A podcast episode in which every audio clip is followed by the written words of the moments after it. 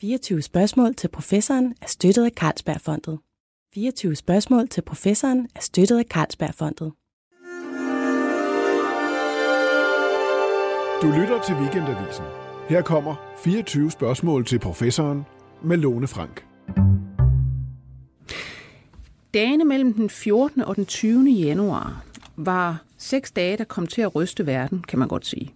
I de dage holdt kinesiske topembedsmænd hemmeligt, at man stod over for en pandemisk virus i byen Wuhan, og det var seks dage, hvor Wuhan både afholdt en banket for 10.000 vis af mennesker, og i øvrigt lod folk rejse ud i forbindelse med nytåret. Altså efterfølgende har der været meget diskussion af både Kinas ageren i begyndelsen af pandemien og gætterier om, hvordan den globale coronakrise vil påvirke Kinas rolle i den verdensorden, som følger efter krisen. Og begge dele skal vi undersøge og tale meget mere om. Øh, og det skal jeg med en, der faktisk kender noget til Kina, i modsætning til mange af os andre. Og det er min gæst, Clemens Stube Østergaard. Velkommen til dig. Tak. Du er jo lektor emeritus i statskundskab ved Aarhus Universitet, og nu er du så Senior Research Fellow ved Nordisk Institut for Asian Studier. Prøv lige at tage os igennem altså den begyndelsen af pandemien her. Hvad er det, der sker i Kina?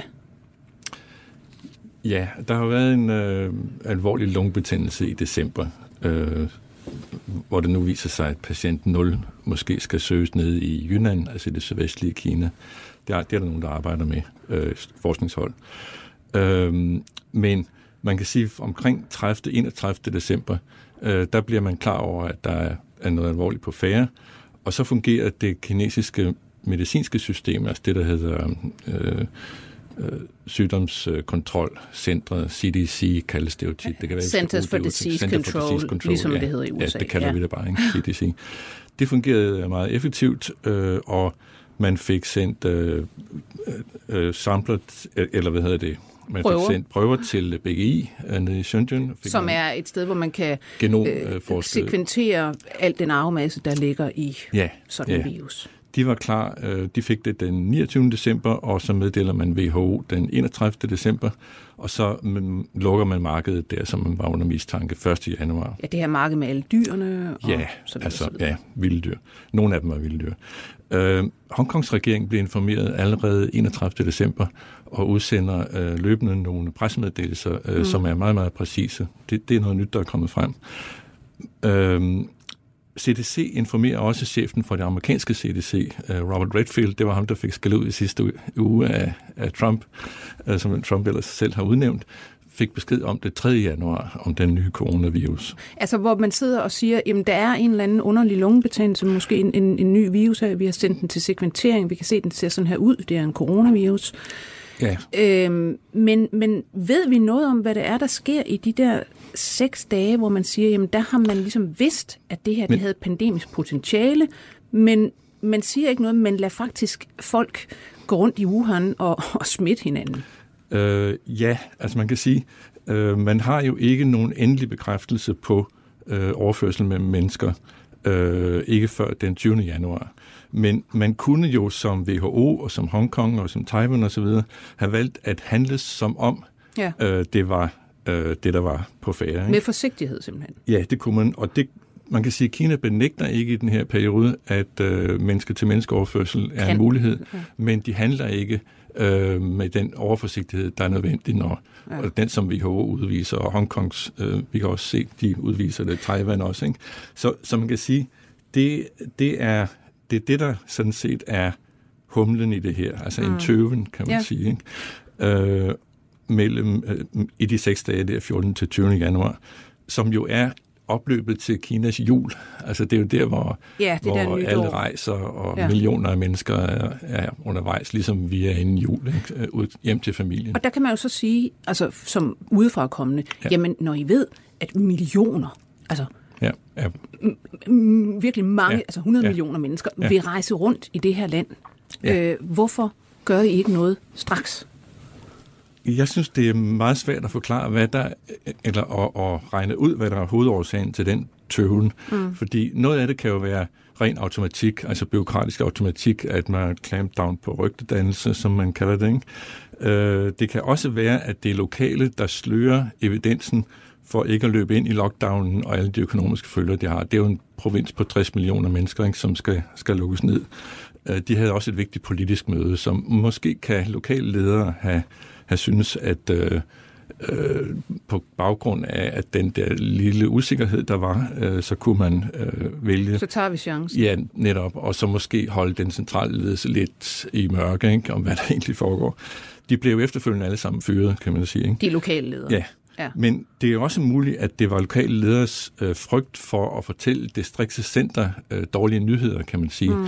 Det, det er jo sådan en, som man umiddelbart kommer på, men øh, jeg synes ikke, der er så meget, der, der taler for den, fordi øh, det er jo nogenlunde begavede mennesker, der leder de her provinser på størrelse med europæiske lande. Ikke?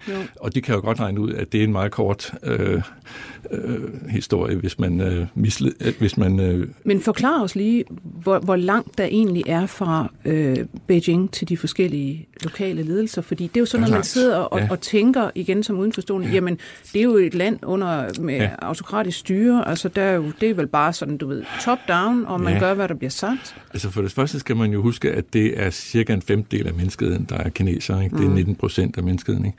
Og det er USA plus en milliard mennesker. Ikke? Ja. Og mange af de her 31 provinser er jo på størrelse med, øh, med europæiske lande. Altså øh, 26 af de her, provins, de her 31 provinser er i, hvis man gjorde dem til selvstændige økonomier, så er de i top 50 økonomier i verden, ikke? 26 ja. af dem. Befolkningsmæssigt så er 19 af dem i top 50, i, hvis man sammenligner med lande. Ikke? Ja. Så det er jo øh, nogle kæmpe store enheder.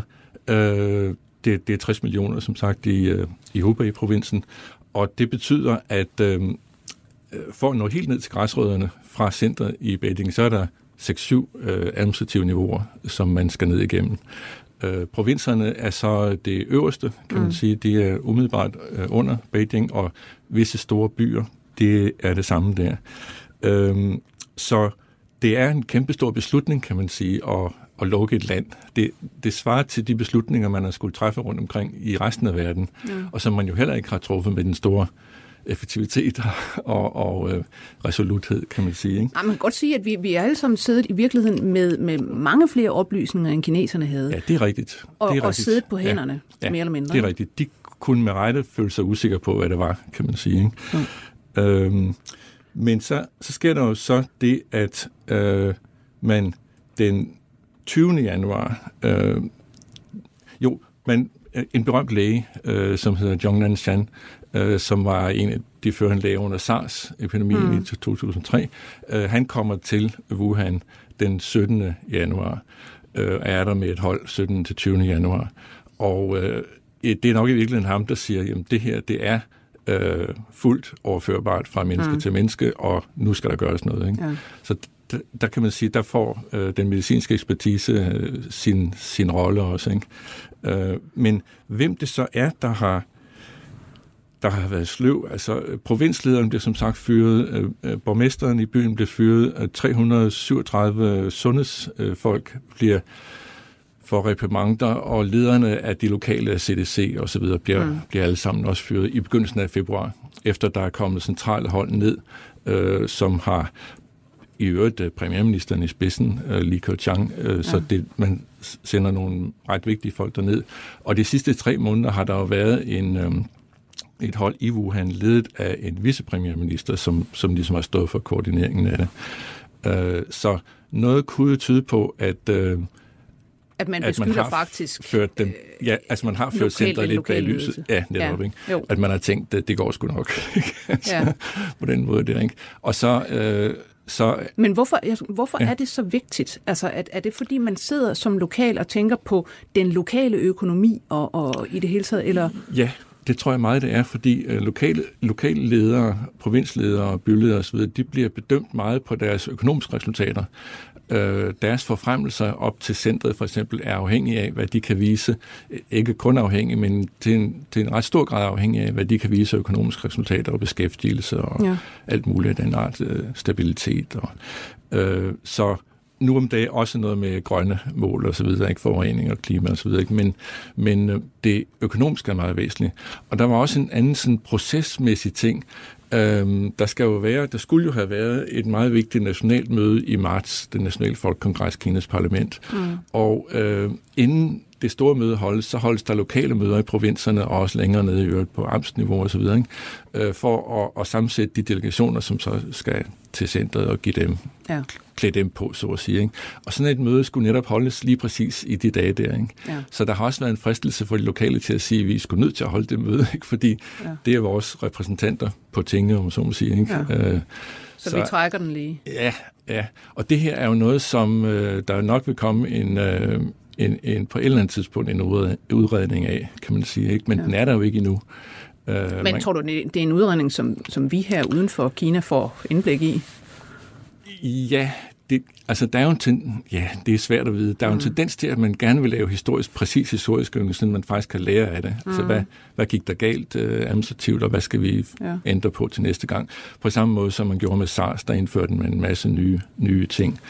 Uh, og man vil gerne brillere med sin forvaltningsevne, kan man sige. Ikke? Okay. Så der er ingen tvivl om, der bliver lavet sådan et der og, men om det bliver, hvor meget det bliver offentliggjort, og, og hvordan det bliver stoppet ud, og om vi tror på det, og mm. sådan nogle ting, det er jo svært at vide. Ikke? Jo. Men det kan også blive lækket. Altså, der er jo også den mulighed, der papir bliver jo lækket øh, ja. øh, i en kinesisk sammenhæng. Ja.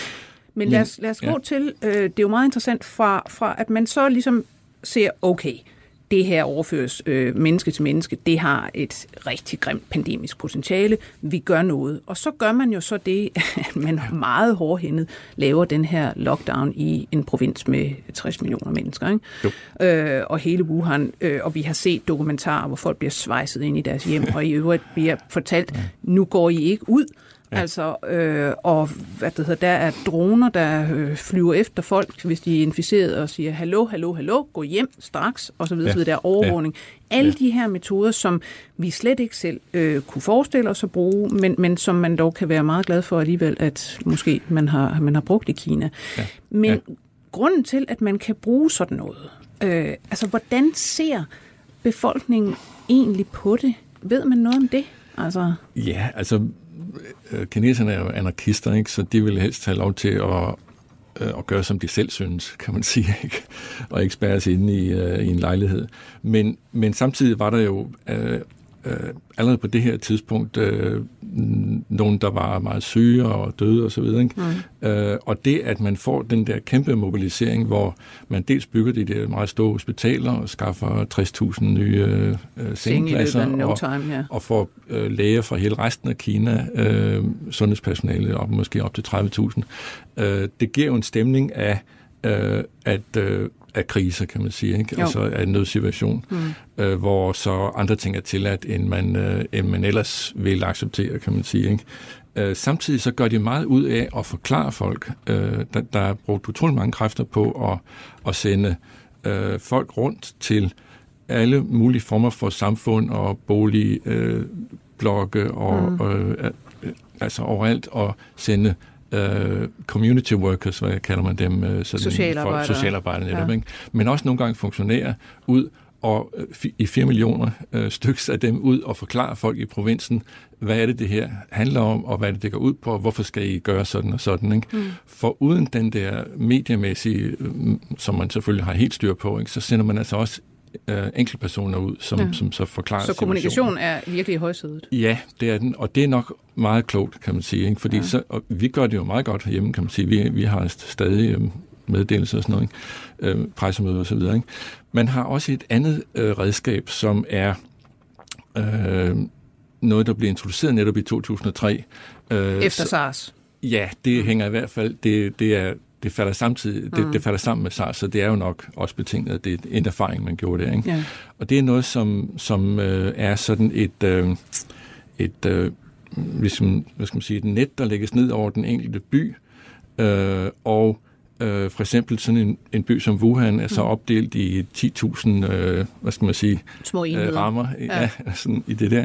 Og, og i et boligområde, hvor der for eksempel bor 300-600 husstande eller familier, øh, der kan der så være 3-5 øh, ledere af sådan en, en ramme der. En leder og sådan nogle repræsentanter for parti og beboerkomité og sikkerhed osv. Som så holder styr på, Ja, fordi de, de er så dem, der lokalt koordinerer alle de her karantæneregler, mm. øh, som kommer ned, karantæneprotokoller osv., og, og som organiserer, at der er nogen, der står ved indgangen til, til boligområdet og, og tjekker temperatur på, på panden osv., og, ja. og som organiserer, at dem, der er isoleret, får mad, og, at, så de ikke dør på stedet. Ja. Øh, og... Øh, det er jo en styrke, at man har den der mulighed for, der er mange frivillige selvfølgelig i sådan et ja. system også, ikke? at man har den der mulighed for at mobilisere øh, så fundamentalt som, som det her ikke? I, i en by på 11 millioner. Ja øh, kan man gøre det her. Man kan også gøre det i mange andre store byer. Men jeg synes, det er sjovt, du siger, at, at, at kineserne er anarkister. Altså, jeg tror, ja. at de fleste af os har sådan en, en, en fornemmelse af, at kinesere er sådan nogen, der går i takt. Det er altså, japanerne, de gør, det er japanerne ja. der går i takt. kineserne er fuldstændig... Der er et udtryk, der hedder, øh, himlen er høj, og kejseren er langt væk. Ja. altså, og, og der er også et andet udtryk for de der mm, lo- lokale ledere, som går på, at øh, centret har sine forholdsregler, men vi har vores modforholdsregler. Ja. altså, man, man vil meget gerne selv bestemme. Men det er så øh. også derfor, at øh, jeg går ud fra, at man som styrer i virkeligheden sender rigtig mange folk ud og enforce ting. Altså. Ja, ja. Øh, jo, men du kan jo sådan noget som det her, det, der er grænser for, hvor meget du kan enforce. Du, du skal mm. sådan set gøre det med det gode, så at sige. og der er sådan noget som uh, apps, altså jo en vældig god ting. Man, man bruger en, uh, en app, som arbejder med QR-koder, uh, og hvor din uh, sundhedsstatus så står, om den er grøn eller gul eller rød. Og den øh, firkant, du så kan vise der på din mm. telefon, den bestemmer, hvor du kan gå hen. Altså, ja. øh, du kan ikke gå ind i sådan et boligkvarter for eksempel. Eller en, Hvis den er rød. Nej, nej. simpelthen ikke. Øh, og det er jo selvfølgelig noget, der er udviklet og som øh, fungerer ret godt. Øh, man bruger også kunstig intelligens og big ja. data til at finde ud af, hvor er der smittehops og så videre. Ja. Men i det hele taget har man jo, man har, ind, ikke? man har ja. jo den her altså, store gennemgribende overvågning, som er knyttet til det her pointsystem for, for god borger er du, som man har ja. kunne bruge til det ja. her. Det, det er ikke rigtig i gang endnu. Det, det er stadig på forsøgsstadiet rundt omkring, så det kan man ikke direkte bruge i den her mm. sammenhæng. Men man har selvfølgelig sådan noget som ansigtsgenkendelseskamera ja. og så videre. Det har vi sådan set også selv, ja. øh, og i London og så videre. Ikke? Ja. Men, men alt, hvad der overhovedet kan kastes ind af hjælpemidler i den her øh, sammenhæng, øh, bliver, bliver brugt. Mm. Noget, der ja. interesserer mig også, det er, at jeg, jeg mm. spekulerer på, altså det her med, vi siger ofte også, at, at øh, den kinesiske tænkning, den asiatiske tænkning i, hele, i det hele taget, er mere kollektivistisk, hvor den vestlige er mere individualistisk. Altså, hvordan tænker man i Kina om samfundets bedste kontra individet? Ja, det er jo et rigtig godt det? spørgsmål, ja. øh, og et stort spørgsmål. Der er mange, der har arbejdet med det. Nogle forskere mener, at man kan gå så langt tilbage som til at øh, rigsdyrkning var det fundamentale i et meget vanskeligt klima, og derfor dem, der ikke i en landsby kunne samarbejde omkring øh, vandingsanlæg og afvanding og den slags ting og hjælpe hinanden, de overlevede ikke, så der har været en selektion der. Øhm, og, og, og samfund og stat blev tidligt anset for, for nødvendige, kan man sige, for at øh, man kunne eksistere. Øhm, der er også nogen, der peger på konfucianisme, ja. øh, og dens vægt på relationer og, og øh, de hierarkier, den arbejder med, og den respekt for... Ældre øh, ja, netop, kundskaber og så Ja, og kejser og så videre. Ja. Så er der familismen, som også er meget stærk, og som jo også gør, at den, de ældste i familien er, er vigtige. Øhm, man kan jo se det alene på sådan en ting som, at kinesisk i Kina kommer efternavnet først. Ja. Så det er det vigtigste. Hvad, hvad er dit familienavn? Mm. Og så kommer der et fornavn, ikke? Øh, så det bytter rundt på den måde. Ja. Men det kan også være, vi kan også gå op til nutiden og sige, de her mennesker, de har oplevet, de har en, en stærk frygt for kaos. Ja. Og de har jo oplevet øh, øh, krig, de har oplevet kejserdømmens fald, de har oplevet krig, borgerkrig, revolution, kulturrevolution, massevis af kaos. Så der er en, en, en stærk trang. Kaos er, er en meget frygtet ting. Mm. Vi kan måske gribe tilbage til det, du sagde med anarkister. Det kan jo være, at netop for anarkister er kaos ja. en frygtet ting. Ikke? Man ser Fordi det let opstår. Ikke? Ja, man ser ofte, eller hører ofte det her med, øh, at i alle mulige gamle ordsprog osv., det man stræber efter er harmoni. Vi skal have harmoni. Det ligger i konfucianismen, ja. at det skal være det store mål. Øh, ja. Konsensus og harmoni og, og øh, løse ting af fredelig vej osv. Mm. Det er rigtigt. Men man kan sige, til dit spørgsmål, det, så er det også noget med, at tilliden til stat og regering er ganske høj. Ja. Øhm, de, vi siger jo, altså Reagan siger jo, øhm, øh, staten eller regeringen er problemet, ikke løsningen. Men der siger de faktisk omvendt i Kina, at øh, regeringen er et nødvendigt gode og ja. ikke et nødvendigt onde. Altså at man faktisk... Øh, så man, har, man, er man faktisk, har dyb man er, tillid til det. Man er anarkister, men man vil gerne styres af nogen, der er kapable. Ja, det er meget vigtigt. Fukuyama har netop skrevet omkring det her. Øh, den amerikanske sociolog Francis ja, Fukuyama. Ja, ja, ja. Hvor, hvor han skriver i den her situation med, med, med covid-19, at i virkeligheden så ser vi nu ikke to ideologier øh, over for hinanden, amerikansk og kinesisk, vi ser en konkurrence mellem to forvaltningssystemer, altså to mm. måder at, at forvalte samfundet på, kan man sige. Ja. Hvor den ene er meget den usynlige hånd, markedets usynlige hånd, men øh, i en kinesisk sammenhæng er der er både en usynlig hånd og en synlig hånd, nemlig god regeringsevne, altså ved, ved kvalificerede folk, som er meritokratisk valgt osv. Ja. Øh, så, så altså, der er noget fundamentalt der. Der er også noget med pligter før rettigheder ja. øh, i det kinesiske samfund. Rettigheder i Kina begrundes hvis der, ved deres hensigtsmæssighed, mm. ikke ved noget udenforstående som øh, Gud eller sjæl eller fornuft. Da, da, da. Eller, nej. nej, vi, for os er det jo meget noget med, alle har en sjæl, og derfor har de alle sammen øh, individuelle politiske rettigheder. Ja. Eller, eller der er en Gud, som bestemmer det, eller fornuften, øh, så videre. Ikke? Ja. Det er jo meget noget, vi har fra 1700-tallet. Ja. Og det har de så ikke. Der er det hensigtsmæssighed simpelthen. Ikke? Altså Igen for samfundet. I, ja, for, for helheden. Ja. ja. ja, Og det hænger meget sammen med pligter. Rettigheder og pligter er meget tæt forbundet. Ja. Så, så det, det kan man bygge på der. Ikke? Jeg kan huske, at jeg for en del år siden var øh, på en sådan reportagerejse til øh, det her BGI, du talte om før, ja. det her store genomcenter, der ligger nede i Shenzhen. Ja. Ja. Og der sad jeg på et tidspunkt til sådan en stor middag, øh, hvor man jo sidder rundt om sådan et, et rundt bord, der kører de der forskellige retter rundt, og man drikker ja. som... Ja. Jeg ved ja. ikke hvad, altså de ja. drikker som mænd. jeg, jeg kunne stort set ikke følge med. Jeg håber, du er god til det. Men i hvert fald de her unge mennesker, og det var unge mennesker, jeg snakkede med, altså ja. på det tidspunkt, lad os sige, altså de var i 20'erne, i 30'erne, og spurgte dem, øh, altså, jamen, sig mig, demokrati, altså, hvornår tror I, det kommer til Kina? Og, og er der, er der en, en, en betydelig demokratibevægelse, hvor de sagde, jamen, det, det siger os ikke specielt noget, det der vestlige demokrati, altså, fordi at det handler egentlig om, at, du ved, familien øh, har det godt, at man øh, klarer sig økonomisk, at det går fremad og så videre. Ja, altså, ja. om man lige kan stemme, det, altså, hvad det skal kan, vi med det?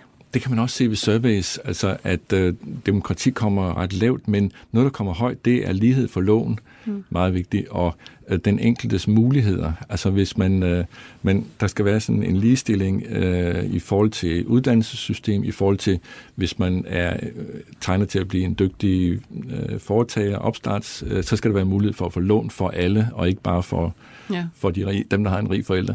Øh, så det er den slags ting, som ligger højt, og ikke øh, demokrati, men men det kan jo være, øh, fordi de øh, ikke ved nok om det. På den anden side kan man sige, de har jo 400.000 kinesiske studerende i USA på nærmest permanent basis. Altså, så, dem, jeg talte med, var alle sammen nogen, der havde været udenlands og studeret. Ja, så de har, jo set, de har jo set en ja. del af verden i hvert fald. Ja. Er der jo ikke en dansker, der har været ret vigtig i BGI, øh, tror jeg? Jo, ja. det er der. En øh, Lars Bolund, ja, han. Det er en det. Uh, genetiker fra Aarhus Universitet.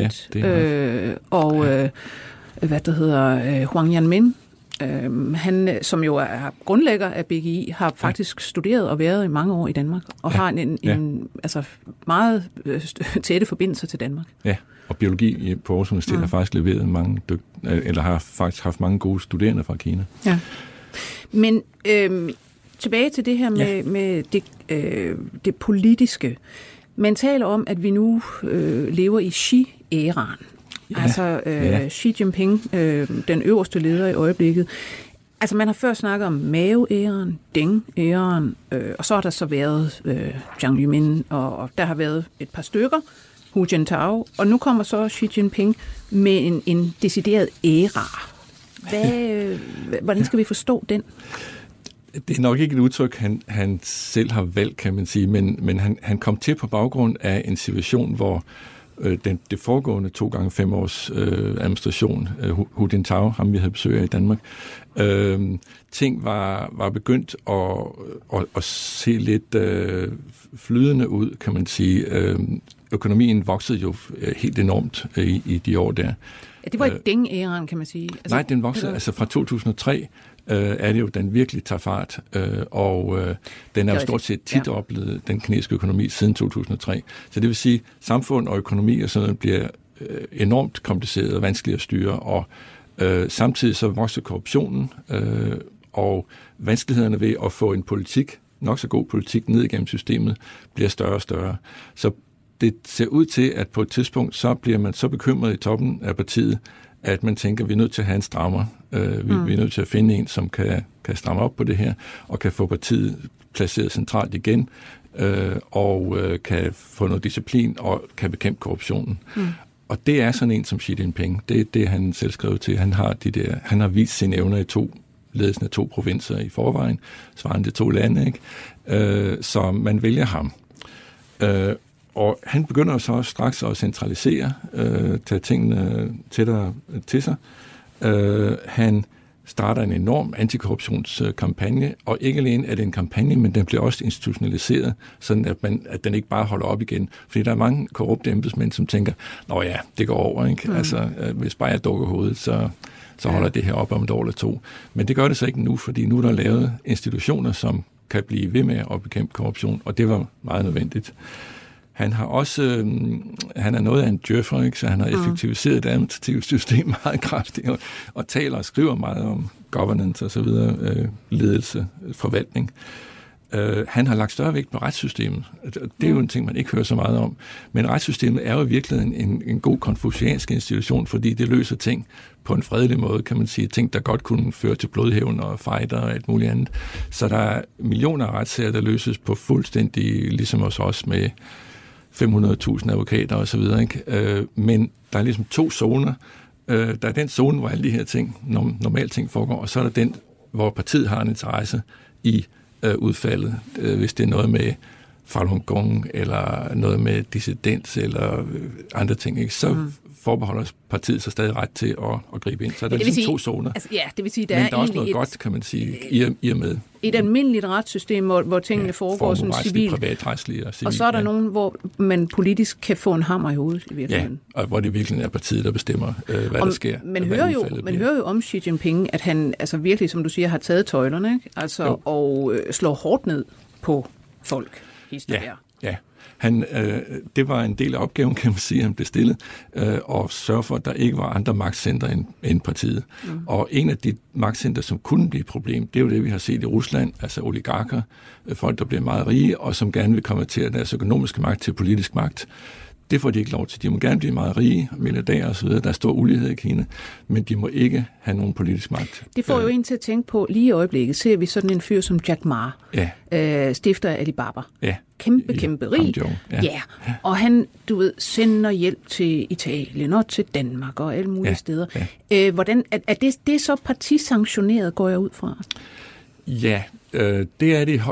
Der kan man sige, der skubber han øh, på en vogn, som øh, som, som i forvejen er, er, er, er i gang. Altså han viser, at han har som samfundssind, at han øh, gerne vil bakke op omkring øh, øh, hvad skal man sige, øh, partiledelsens bestræbelser i samme retning. Han vil virkelig han, gerne være med til at, at, at bedre vise, jeg har image. Ikke? Ja, ja, netop. Ikke? Og, og jeg har pengene til det, og øh, nu får jeg nogle brownie points, ikke? kan ja. man sige. Ikke? Øh, det, det er der ingen tvivl om. At det er sådan, man gerne må blive milliardær mm. øh, i Kina, men man må ikke blive det på den måde, at man begynder at tiltage sig øh, politisk magt. Det var bare et eksempel på, at øh, der, der er også han balancerer i virkeligheden mellem øh, forskellige grupperinger. Der er jo også maoister og neomaoister i Kina, altså folk, der lad os, er Lad os lige prøve ja. at forklare os, hvordan man egentlig bliver valgt til øverste leder, og hvem man så er, hvad skal man sige, ansvarlig overfor, eller hvor autokratisk man kan være. Ja. Ja, der skal man jo lige have med, det er et parti på 90 millioner medlemmer. Øh, lægen der, øh, Lee øh, Wenlian, han var jo også partimedlem. Altså ham, som døde og ja, blev martyr ja, på grund af, at han egentlig råbte op om ja, corona. Ja. Øh, så det er et parti på 90 millioner medlemmer. Hvis man tog det som et land, så var det det 18. største land i verden. det var men, men det har en, en topledelse, som måske er på 1% eller deromkring, øh, og så har det øh, allerøverst øh, måske 600-1000 mennesker, som er i de helt centrale toporganer, centralkomité, politbyrå, øh, stående komité, ja, og disciplininspektionskommission osv. Øh, og det er dem, der i og for sig udgør nogen har kaldt det et selektorat, altså dem, der sådan set skal, skal godkende øh, sammensætningen af topledelsen. De repræsenterer alle sammen selv øh, vigtige øh, kræfter i, i samfundet. Så det forskellige kan, interessegrupper, kan ja, man sige. det kan være lokalt, øh, altså det kan være statsejede virksomheder, det kan være provinser, det kan være vigtige byer som Shanghai og Tianjin og Guangzhou osv. Øh, de har alle sammen øh, et bagland, kan man sige, ikke, som de repræsenterer. De, de er sådan den forreste repræsentant for den mm. pågældende samfundskraft. Øh, ja. øh, det vil sige, det kan, de også skal, være, det kan også være faglige grupper? Eller ja, hvordan? altså... Øh, altså sektorer ja, i høj grad. Sektorer, ja, ja, ja. Byråkratiske sektorer, eller, eller for så vidt også, øh, der er også nogen, der repræsenterer en, en universiteter og intellektuelle osv., de står bare ikke så stærkt i den sammenhæng, Nej. men de er med. Øh, og det er dem, der skal acceptere sammensætningen af en øh, ny ledelse hver, hver, det er jo i virkeligheden hver tiende år, ja. så får de to gange fem år, øh, men den sammensættes på ny. Og øh, samtidig så er det jo topledelsen, som også er med til at betinge sammensætningen og skift og udviklingen i det her selektorat, ikke? fordi de er med til at håndplukke ja. nye medlemmer af det. Men det kan de jo kun gøre ud fra nogle balancesynspunkter. Altså alle, alle stærke øh, grupper i det kinesiske samfund skal på en eller anden måde føle, at de er repræsenteret. Ikke? Ja. Så der er i virkeligheden en slags, nogen har kaldt det en slags skyggepluralisme. Ja. Øh, øh, man kan også kalde det et, det er et autoritært system, men det er det er konsultativt, Ja, de har aspekter. Ja, altså. ja, altså det har mange inputs øh, fra, fra omgivelserne. Øh, også andre, for eksempel høringsmekanismer, eller øh, det der nationale folkekongres, såkaldte parlament, er jo også en, et, et sted, hvor man kan lytte, kan man sige. Mm. Så har de også masser af demonstrationer i Kina. De har over 200.000 øh, demonstrationer, som kører hvert år. Og det er jo alle sammen signaler, kan man sige, ind i systemet. Og hvis man lytter til dem, hvis man er responsiv, så overlever man. Og der kan man sige, at det kinesiske øh, kommunistparti, det har en anden baggrund, end det, end det russiske havde, fordi de har skulle ligesom overleve gennem hele borgerkrigen, øh, gennem 20'erne og 30'erne, og de bliver 100 år næste år. Ikke? Ja. De har skulle overleve øh, i et samfund bestående af bønder, og det vil sige, at de har, de har været afhængige af omgivelserne, de har skulle tilpasse sig hele tiden for at overleve. Og den der responsevne er en af grundene til, at de stadig overlever, øh, og ikke er for længst er kastet på historiens skraldebunke. Men med hensyn til det her med at blive valgt, så som, øh, lad os sige, Xi Jinping, øverste leder, han øh, har så øh, fået ændret noget i forfatningen, så han sådan set kan sidde øh, resten af livet. Men ja. kan, han, kan han overhovedet vippes af pinden? Kunne man forestille sig det? Det mener jeg sagtens, han kan. Øh, nu, nu er, øh, han har tre poster, generalsekretær for partiet, og der er ingen tidsbegrænsninger på. Der er kun nogle vaner, kan man sige, med to gange. Øh, han er også leder af Militærkommissionen, det, der er heller ingen tidsbegrænsninger på, men han er præsident, og det vil sige statsoverhoved, mm. og, hvor man møder alle de andre statsoverhoveder osv. Ikke? Og det er sådan set jo ikke den vigtigste titel, han har, men den er begrænset til to år. Så det vil sige, man stod i en situation, hvor man kunne se, at øh, hvis man ikke lavede om på øh, den regel der, så vil han måske i 2022 være øh, nødt til at holde op som præsident, og dermed også holde op på alle de andre poster. Hvis man nu synes, at han havde fungeret godt, mm. kan man sige, med de opgaver, man havde forudset for ham, ikke? Øh, så vil man gerne kunne lade ham fortsætte et, en gang til, for eksempel. Det har en betydning for eksempel med sådan noget som korruption, for igen øh, kan der være mange, som han har ramt øh, på det på korruption, som så tænker, Nå, men øh, det er kun indtil han går af, øh, så tager vi hævn. Ikke? Ja. så, så man har altså en mulighed for at bevare ham, men i høj grad også en mulighed for at afsætte ham. Fordi han kan, i modsætning til Putin, så kan han kun handle gennem det her store parti. Mm. Fordi Kina er så stort og kompliceret, så, så er det kun ved hjælp af partiet, at han kan overhovedet øh, gennemføre noget som helst, kan man ja. sige. Ikke? Så han er i en helt anden situation end Putin, som sådan set bare kan kan se stort på. Ja. han kan bare bestemme, ja, at, hvor længe han nu vil blive. Ikke? Og det ser han ud til at have bestemt. Jo, ikke? Ja. Lad os prøve at snakke lidt om øh, det, man også har talt om. Altså øh, efter coronakrisen, hvordan kommer Kina til at stå i den verdensorden? Man, Nogen taler om, jamen i virkeligheden kan de bruge den her krise som løftestang til at stå meget bedre bagefter. Og nogen taler om, nej, nah, det kan de måske nok ikke.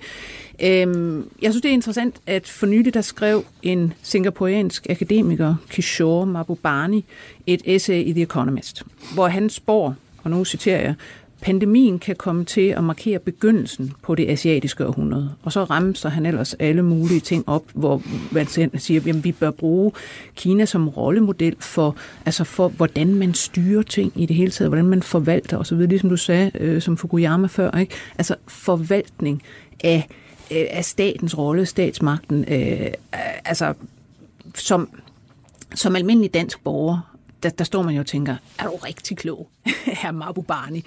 Skulle, skulle vi øh, sidde her i demokrati og kigge på, hvordan Kina forvalter tingene, øh, øh, og, og, hvad skal man sige, og, og, og lære af det?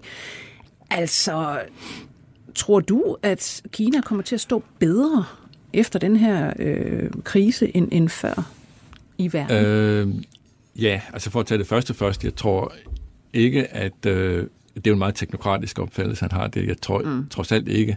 Godt nok har vi uh, mange djøffer i Danmark, og vi har, vi har mange aspekter af, af sådan nogle, en tænkning, men jeg tror ikke, vi kommer til at efterligne den, den, de kinesiske fremgangsmåder på det her uh, felt. Øhm, men jeg tror nok, man må sige, at i mange landes, i mange landes øjne rundt omkring i verden, der vil det have styrket Kina, fordi de ser ud til at have håndteret øh, coronaen øh, på, på en effektiv måde øh, fra midt i januar, altså fra 20. januar frem, ja. kan man sige. Ja. Ikke? Øh, så på den måde øh, vil det styrke dem, at det, de her tre måneder, der så har kørt øh, siden da, det har været en succes, kan man sige. De afslutter med, med succes. Det er jo ikke bare Kina, det er jo sådan set også Sydkorea og Taiwan ja. og Hongkong og Singapore, som har de her meget lave dødstal meget lave jo. Altså Hongkong 4, øh, Sydkorea 240, øh, Singapore 14. Ikke? Det er jo meget, meget lave tal i sammenligning med den øvrige verden. Ja. Så selvfølgelig gør det indtryk. Øh, Jeg tænker også på sådan noget som, at, at vi i Vesten øh, jo i høj grad får smadret vores økonomier nu her med, med lange lockdowns og så videre. Og Kina ja. er ligesom ved at komme op i gear igen, ja. Øh, og ja. det kan vel også spille en rolle? Ja, det kan det. Altså, det, øh, der er de, men, men man kan sige, at de er heldige, at de kommer først ud af det, og de er oppe på 80 procent øh, omdrejning, og de sidste 20 procent bliver jo svære. Ikke? Mm. Men, men samtidig så får de så travlt med deres egen økonomi, at øh, det nok vil, øh, vil larme deres øh, effektivitet på den måde. I 2008, der var, der var det jo dem, der trak verden ud af krisen, kan man sige. De, de, Efter finanskrisen. Ja, fordi de kunne øh, lave meget, meget store investeringer, sådan at der stadig var det eneste land i verden stort set, hvor der var en høj vækst. Det var så Kina, og det trak også, også andre igennem.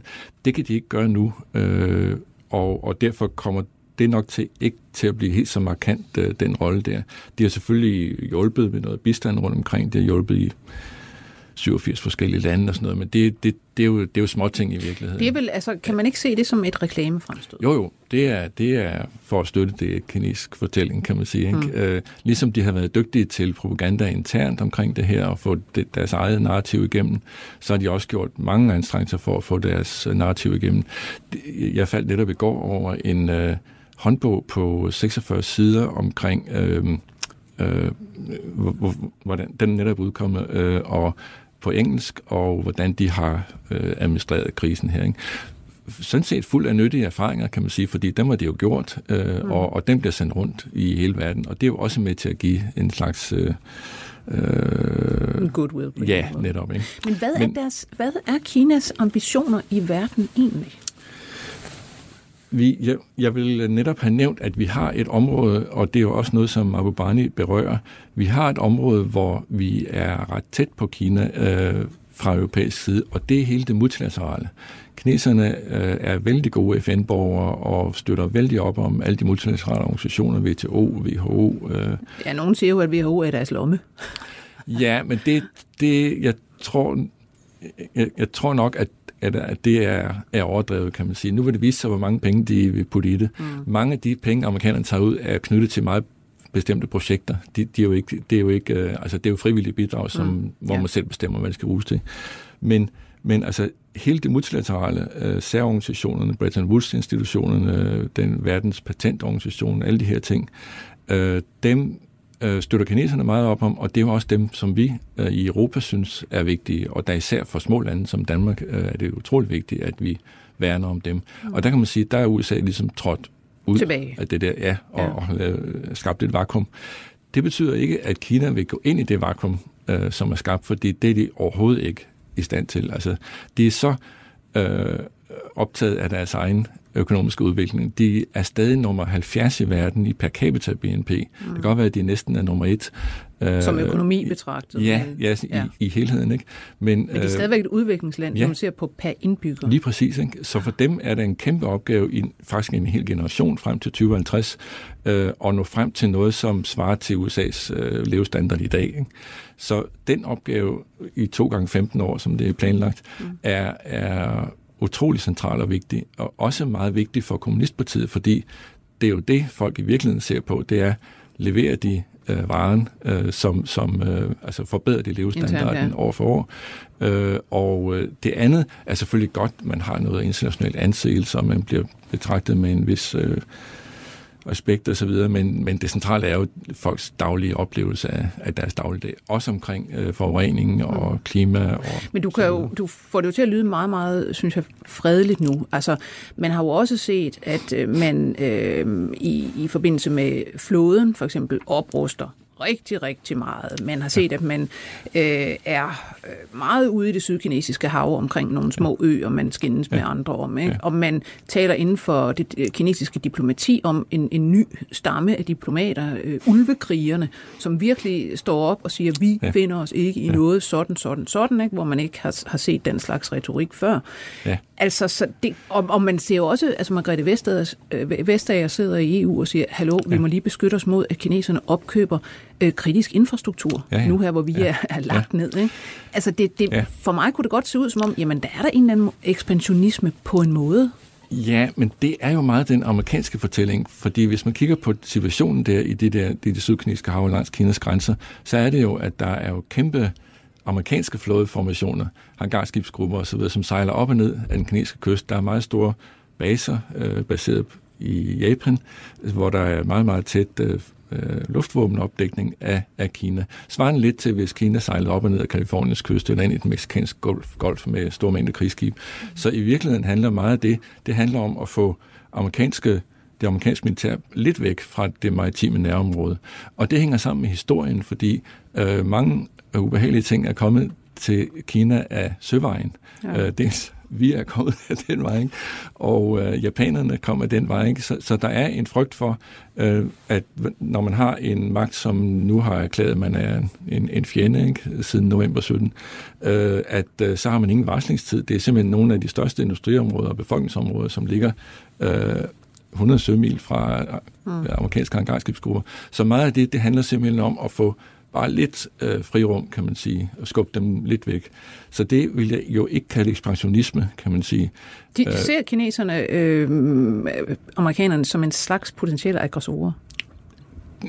De ser jo, at meget af det amerikanske øh, hvad skal man sige, strategitænkning er indrettet på øh, Kina og Rusland som, som fjendelandene, mm. og de nationale sikkerhedsstrategier, som det var den, der blev offentliggjort det i november 2017, hvor man klart siger, at Kina er, er modstanderen. Ikke? Ja. Øh, så, det er jo så også den retorik, der kommer fra Trump, kan man sige i høj ja, grad. Ja, men, men det er også andre. Altså det, det, er også, det er jo desværre både demokrater og republikanere, der i øjeblikket bruger Kina i valgkampen. Det, det er muligt, det holder op, når Biden, kom, hvis, når, når Biden kommer til, men, men i øjeblikket er det jo en meget uheldig udvikling, som øh, jo skaber selvfølgelig dels øh, meget øh, negative stemninger i den amerikanske befolkning øh, i forhold til Kina, fordi man hele tiden pisker fortællingen op fra Washingtons mm. side, øh, og dels jo selvfølgelig også en vældig øh, nationalistisk indstilling blandt mange unge kinesere for eksempel, som, som ser ligesom, at de hele tiden bliver angrebet, og ikke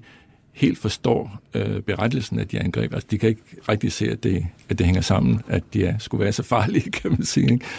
De har jo, øh, altså militært set, at de jo, øh, altså USA har et forsvarsbudget, som svarer til de næste otte lande mm, øh, ned ad ja. rækken. Ikke? Så militært set kan kineserne stille meget lidt op, og de har de sidste øh, to-tre årtier hele tiden kun brugt 2% af deres BNP de, det er ikke den militære bane, de ser som, det er den økonomiske bane, ja. som for dem er vigtig. USA er verdens største magt på det militære, dem kan ingen øh, anfægte overhovedet på det område. De er også noget, faktisk også verdens største magt på det øh, hvad skal man sige, på blød magt. Altså ja, på, altså kulturel øh, ja, indflydelse. Ja, og evnen til at udbrede en historie i, i sociale medier og i mm. Øh, almindelige medier osv. Ikke? Og der kan man sige, at kineserne er rene amatører. Altså de, de kommer et eller andet øh, en uge eller to efter, at der er lanceret ja. noget fra, fra Washington. De, øh, så du var inde på deres diplomati før. Jeg tror, der vil ske en der er brug for en selvantagelse, hvor kineserne øh, prøver at blive bedre til diplomati. Det er ikke fordi, de ikke satser på det. De har jo fordoblet bevillingerne til diplomatiet, hvor, mm. hvor Trump til gengæld halverer sine. Ikke? Men de har simpelthen ikke, ikke men, nogen god forståelse af, hvordan det fungerer. Ikke i øjeblikket. Ikke i øjeblikket, men det har de jo haft. John Lai og Chen Chen, de har været suveræne ja. til det, og det skal de finde tilbage til. Øh, det, det er højst nødvendigt, og det kan det her måske fremskynde. Hvis vi går tilbage til Kishore Mahbubani her til sidst, øh, så skriver han også i sit essay, det kommende asiatiske århundrede behøver ikke være ubehageligt for Vesten og resten af verden.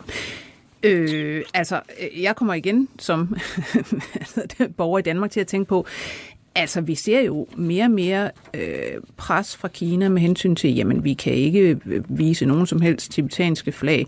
Øh, Jyllandsposten kan ikke lave en tegning. Øh, Harvard University øh, havde for nylig en, en stor artikel om, at nu har man egentlig set første gang i et langt øh, samarbejde mellem Kina og Harvard, at kineserne lader falde bemærkninger om dem og dem og dem, øh, hvad hedder, kinesiske dissidenter, må I ikke få til at holde foredrag på Harvard osv. Mm. Kommer vi ikke til at se mere og mere pres fra Kina? Jo, altså meget af det er jo sådan, øh, hvad skal man sige, sådan omkring ansigtstab. Altså man, man lider et ansigtstab, hvis, øh, hvis der er nogen, der smækker et eller andet op i hovedet på en, øh, som betvivler ens suverænitet, eller hvad det nu kan være. Ikke? Øh, så, så det er på en måde, noget af det er kulturelt betinget, altså man, og, og i virkeligheden ikke er så stor rækkevidde, kan man sige. Øh, Men er det noget, vi bliver, om jeg så må sige, tvunget til at finde os i? Jamen det hænger jo meget sammen med, at øh, øh, da da England og Tyskland var vores vigtigste økonomiske partnere, der tilpassede vi os jo også i nogen grad øh, til, til dem. Ikke? Øh, og nu bliver Kina jo altså den vigtigste ø- mm. økonomiske øh, aktør, ikke? og er det allerede for over halvdelen af verdens lande. Ikke? Øh, og selvfølgelig er den en største kunde øh, er også en, som man tager nogle hensyn til. Det kan være sådan nogle ting. Og der, der kan vi måske nogle gange være tilbøjelige til at tro, at øh, at vi kan egentlig gøre lige hvad vi vil, og der sker ingenting. Øh, men vi er trods alt meget afhængige af Mærsk, vi er meget afhængige af Novo, vi er meget afhængige af Grundfos og Danfoss, en hel masse danske firmaer, som arbejder utroligt dygtigt og stærkt i Kina. Så vi kan ikke sådan tillade os helt at, at se bort fra, at der er en eller anden mm. form for, øh, for samkvem eller relation, som vi skal tage vare på. Ikke? Øh, og ikke fornærme øh, kunden alt for meget, kan man sige. Men, men det vil jo for, for os vil det, sige, virke ja. meget ubehageligt. Ja, altså, det er meget svært. Set, ikke? Det er meget svært, men man kan jo spørge sig selv, vil man hellere så gå ned i, i levestandarden. Altså mm. det, er jo, det er jo så det, vi tjener jo vores penge i udlandet, ja. kan man sige, som, ja. som, som Danmark. Ikke? Så man kan sige, at vores principper kan godt komme til at koste os penge, ja. hvis vi opretholder og det skal man ligesom have for sig øh, mm. meget klart, ikke? og sige, det vil jeg gerne betale for. Jeg vil gerne gå ned i løn øh, for at have det her synspunkt repræsenteret. Men du var inde på Mabubani øh, lige før, og en vigtig pointe som det er jo også, at Kinas og USA's medvirken er fuldstændig uundværlig ved løsningen, at de begge to er med ved løsningen af verdens helt centrale problemer. Øh, klima, terrorisme, sundhed, Øh, global sult, handel, migration, alle de her områder, som bliver utrolig vigtige, er vigtige og bliver vigtige, de kan kun løses, når de to er sammen. Og vi husker billedet af Obama og Xi Jinping nærmest hånd i hånd i 2015 i Paris, hvor de havde indgået en, en aftale, øh, som gjorde, at man flyttede øh, hele klimaområdet.